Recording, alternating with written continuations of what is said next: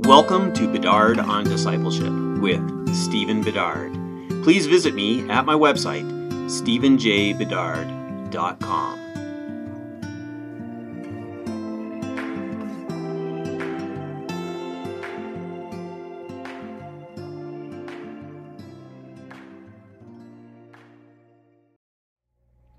Hello, it's Stephen Bedard. And like many of you, I have been listening to the Rise and Fall of Mars Hill podcast put out by Christianity Today. Now, I've noticed on social media that there is some disagreement about the value of this podcast. Everyone agrees it's being uh, produced very well, the production value is extremely good. But should Christians be listening to this podcast? Some people have accused this podcast as being failure porn. And what they mean by that is people are uh, listening to this podcast just because they get that rush from listening about someone else's failure. It's the same kind of thing that we get when we're driving uh, down a highway and we see an accident or we see someone pulled over and we're watching and uh, somehow we get some uh, just some kind of a rush whether that's joy or excitement or something that something has happened to someone else. And maybe we feel good about ourselves because we're not that person who's pulled over or we're not that person who was in an accident and so maybe some people are doing that with the Mars Hill podcast, that we can look at Mark Driscoll and all the bad things he did, and we can pat ourselves on the back saying, well, you know, I, am not the perfect pastor, but I'm not Mark Driscoll. I've never done the things that he did, so I'm pretty good. Well, the truth is that it could be failure porn. Uh, it really depends on your reason for listening to the podcast. If you are doing it uh, simply out of that joy of of watching someone else fall and that makes you feel good, if you get that rush every time you hear about another pastor who fell, that you can have some assurance that uh, you're you're good because someone else is bad. Well, that's that's a problem. There's there is a problem with that, but I don't think that it has to be that way. I think that there is actually a very good reason for Christianity Today to be putting out the Mars Hill podcast, the Rise and Fall of Mars Hill. Uh, it is, uh, I think, something that is really needed because what we are seeing in these days is not just some fringe pastors making some mistakes. Uh, really, Mark Driscoll was not an outlier. Uh, there are lots of examples of people that we would say were uh, evangelical superstars who have fallen. Uh, if someone had told me even 10 years ago that people like Ravi Zacharias, uh, people like Bill Hybels, uh, people like James MacDonald, uh, that they would no longer be at the the top of the evangelical world. I, I would never have guessed that. That they seem to be doing great. That uh, they were the heroes of many people. And yet we have seen each of these people and many others fall in some pretty terrible ways. Sometimes uh, it is sexual sin that seems to be what's most common.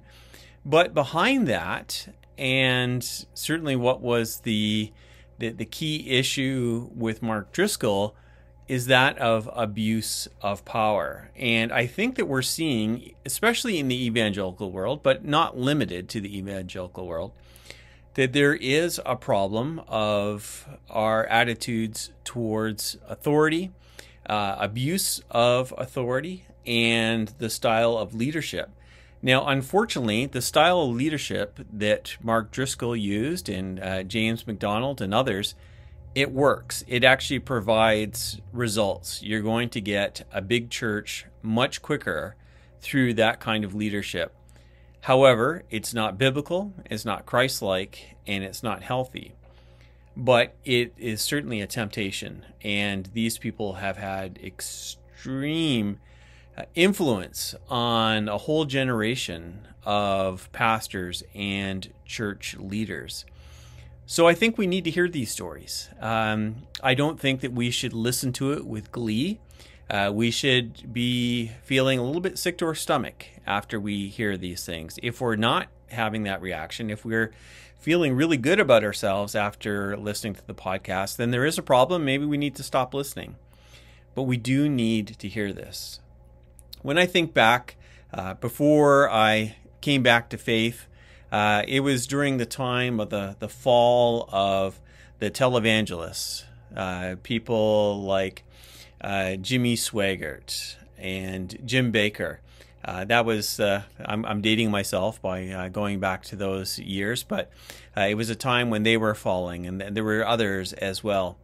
And what I noticed back then is there was not much being said by the church there. Uh, the church was a bit embarrassed. Of course, those were uh, uh, preachers in the prosperity gospel uh, corner of the church, but the impression that I got, anyways, whether it was accurate or not is beside the point, was that the church really wasn't speaking out against it. It was just a bit embarrassing, but uh, let's pretend that really wasn't the case and let's move on. If I was a seeker today, if I was considering Christianity, if I was wrestling with the message of the scriptures, about if I was wrestling with the, the person of Jesus, uh, and I knew about people like Mark Driscoll and James MacDonald and Bill Hybels and all of these other people. And the church wasn't speaking out against it. I would have some serious questions. Now, of course, uh, it is completely logical that we would say, you know what, it doesn't matter what these people do. It doesn't matter if the church is abusive. It doesn't matter if pastors are doing bad things. All that matters is who Jesus is, and we should follow Jesus no matter what. That is completely right, accurate, and logical. However, humans are not logical, and people are affected by what people uh, in the church are doing.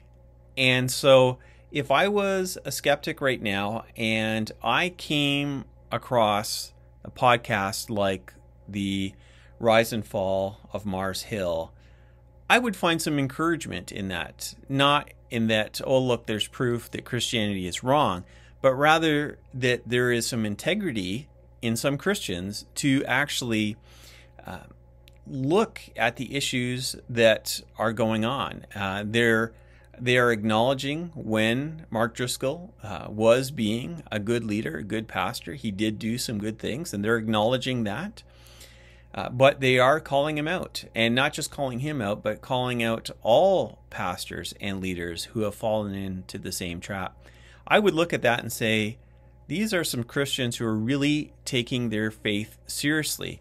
They're taking following Jesus seriously, and they're willing to air their dirty laundry in front of the world in order to to keep others accountable. And so I would actually find it helpful in a spiritual journey. So, should you be listening to the rise and fall of Mars Hill? Well, that's up to you. Uh, listen to an episode or two. What is your reaction? Are you disgusted by the things that you hear? Uh, are you warned about what's going on there? Are you put in a position where you're reflecting upon your own leadership style and the things that you have experienced and you are desiring to be a better pastor, a better leader, a better Christian?